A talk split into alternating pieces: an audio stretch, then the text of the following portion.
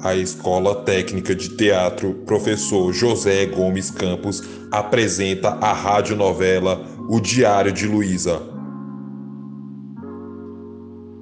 Obra de Emerson Araújo e direção de Chesca Valentim.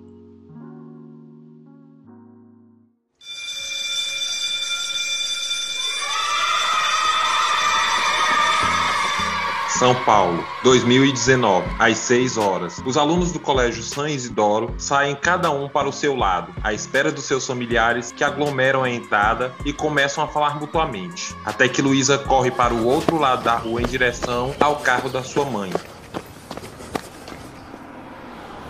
Em meio à movimentação dos veículos na rua, ela deixa cair o seu diário. Ela entra no carro e fecha a porta. Luísa, você demorou hoje, hein? Ah, mãe, foi o professor Gastão que fez a gente responder um simulado surpresa. O vestibular está vindo aí. Eu não quero fazer frio. Esse ano é medicina, pode apostar. Eu espero, esse sonho é nosso e não tem como errar. Alô, eu estou no trânsito, não tem como falar, tchau. Credo, mãe, precisa ser assim? Não deixou nem a pessoa responder. Ah, não, que droga! Eu esqueci meu diário. Ainda na escola, à espera de seus pais, Nalanda vem correndo até o portão quando topa no diário ao chão. Percebe que é o diário de Luísa. Ela abre o diário, começa a folhear algumas páginas e zombar. Diário da menina idiota. Essa Luísa é mesmo uma menina burra, gorda e coitadinha. Acha que vai ser médica. Hum, interessante. Ela está apaixonada pelo Cadu, como se ele fosse deixar de olhar para mim, que sou linda, e ficar com aquela mocreia. Mas legal é que esse diário não tem cadeado. Mas vou devolver. Oi, ah, Nalanda.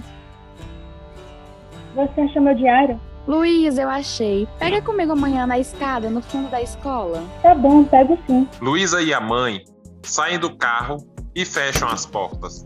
A Nalanda é uma boa menina. Achou seu diário. Você devia ser mais amiga dela. Mãe, eu não sou amigo dela.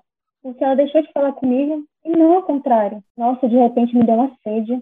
Você quer água, mãe? Não, eu tô cansada. Vou me deitar um pouco. Caramba, minha mãe vive pra cobrar de mim. Sempre de mau humor, desde que meu pai nos deixou. Ela vive de me punir, eu nem queria mais viver. Calma, calma. Você tem que ser forte. Horas depois, Dona Sila termina o jantar e arruma a mesa. Luísa, a comida está na mesa. Já vai, mãe. Já tô saindo do banho. Eu tô muito gorda.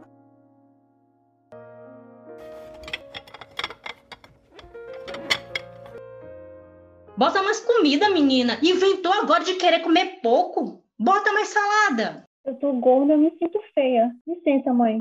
Vou para o meu quarto.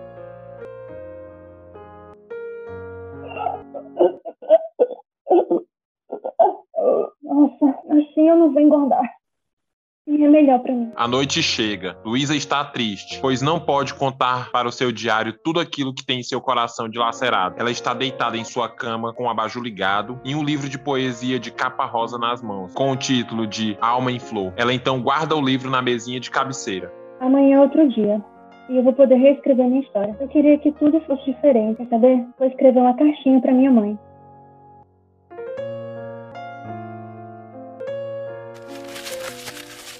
E deixar bem aqui na escrivania. Pronto, deixarei aqui. Ao chegar na escola, Luísa já corre para o local marcado com Nalanda. As duas conversam na parte alta da escadaria, ao fundo da escola. Está aqui seu diário. Como você é ridícula, garota. Você é gorda, feia e ainda está apaixonadinha pelo meu Cadu. Não, eu não estou. Eu, eu, eu, eu... Não se faça de doida, eu já li tudo. Você acha mesmo que o Cadu vai se interessar por uma coitada como você? Ah, não me faça rir da sua cara. Não sei por que você faz isso comigo. Quando estudávamos no jardim, você era minha amiga e até brincávamos juntos. Agora está me utilizando. Você tem tanta certeza que você é melhor do que eu? Não entendo porque perde tempo me perseguindo. Olha aqui, não vem me culpar por você ser um infeliz. Eu não tenho nada a ver se o destino foi péssimo com você. Eu não estou te culpando. Eu só não quero mais essas coisas comigo. Sentimentos ruins que você desperta. Como é que é, sua nojenta? E não vira as costas para mim. Eu não quero mais falar. Me deixa aí. Ah, não vai não. Luísa é empurrada, pisa em falso num degrau, cai e sai rolando. Logo Nalanda percebe que a garota está ensanguentada e corre para pedir ajuda. Socorro, socorro, gente, me ajuda, me ajuda. Luísa é levada para o hospital e dentro da ambulância ela fala com a voz trêmula a carta na escrivaninha, enquanto o médico entra gritando pedindo que saiam da frente. Luísa é botada no aparelho cardíaco, logo apita dando sinal de que ela morreu. Cadê minha filha, doutor? Desculpe, senhora. Fizemos todo o possível, mas a menina não resistiu. Mas ela disse repetitivamente de uma carta na escrivaninha. Dona Sila corre para sua casa e, ao chegar até o quarto de Luísa, lê a carta. Mamãe, eu estou gostando de um menino. Bom, ele não sabe, mas eu acho ele um príncipe. E sonho todo dia que ele vai me salvar dessa vida cruel. O nome dele é Cadu, mas ele não mora na Londres. E eu tenho certeza que ela não facilitaria o caminho para mim.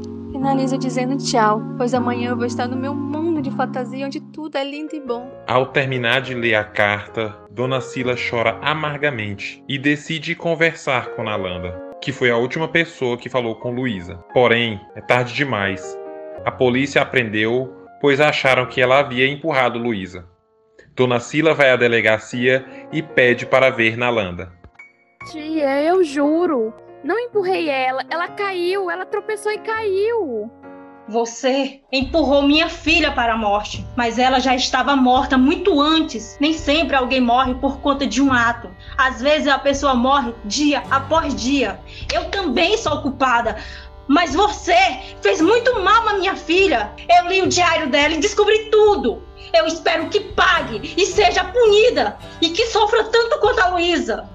Dona Sila saiu da delegacia muito abalada. A polícia investigou e descobriu que foi Nalanda quem empurrou. Ela foi transferida para o Centro de Detenção para Menores. Seis meses depois, Dona Sila fundou uma ONG, Todos Somos Luísa, que oferece cursos de culinária para meninas que sonham em ser gastrônomas com o lema: Não deixe que alguém morra sem salvá-lo. Seja vida e luz, onde parecer fim e escuridão.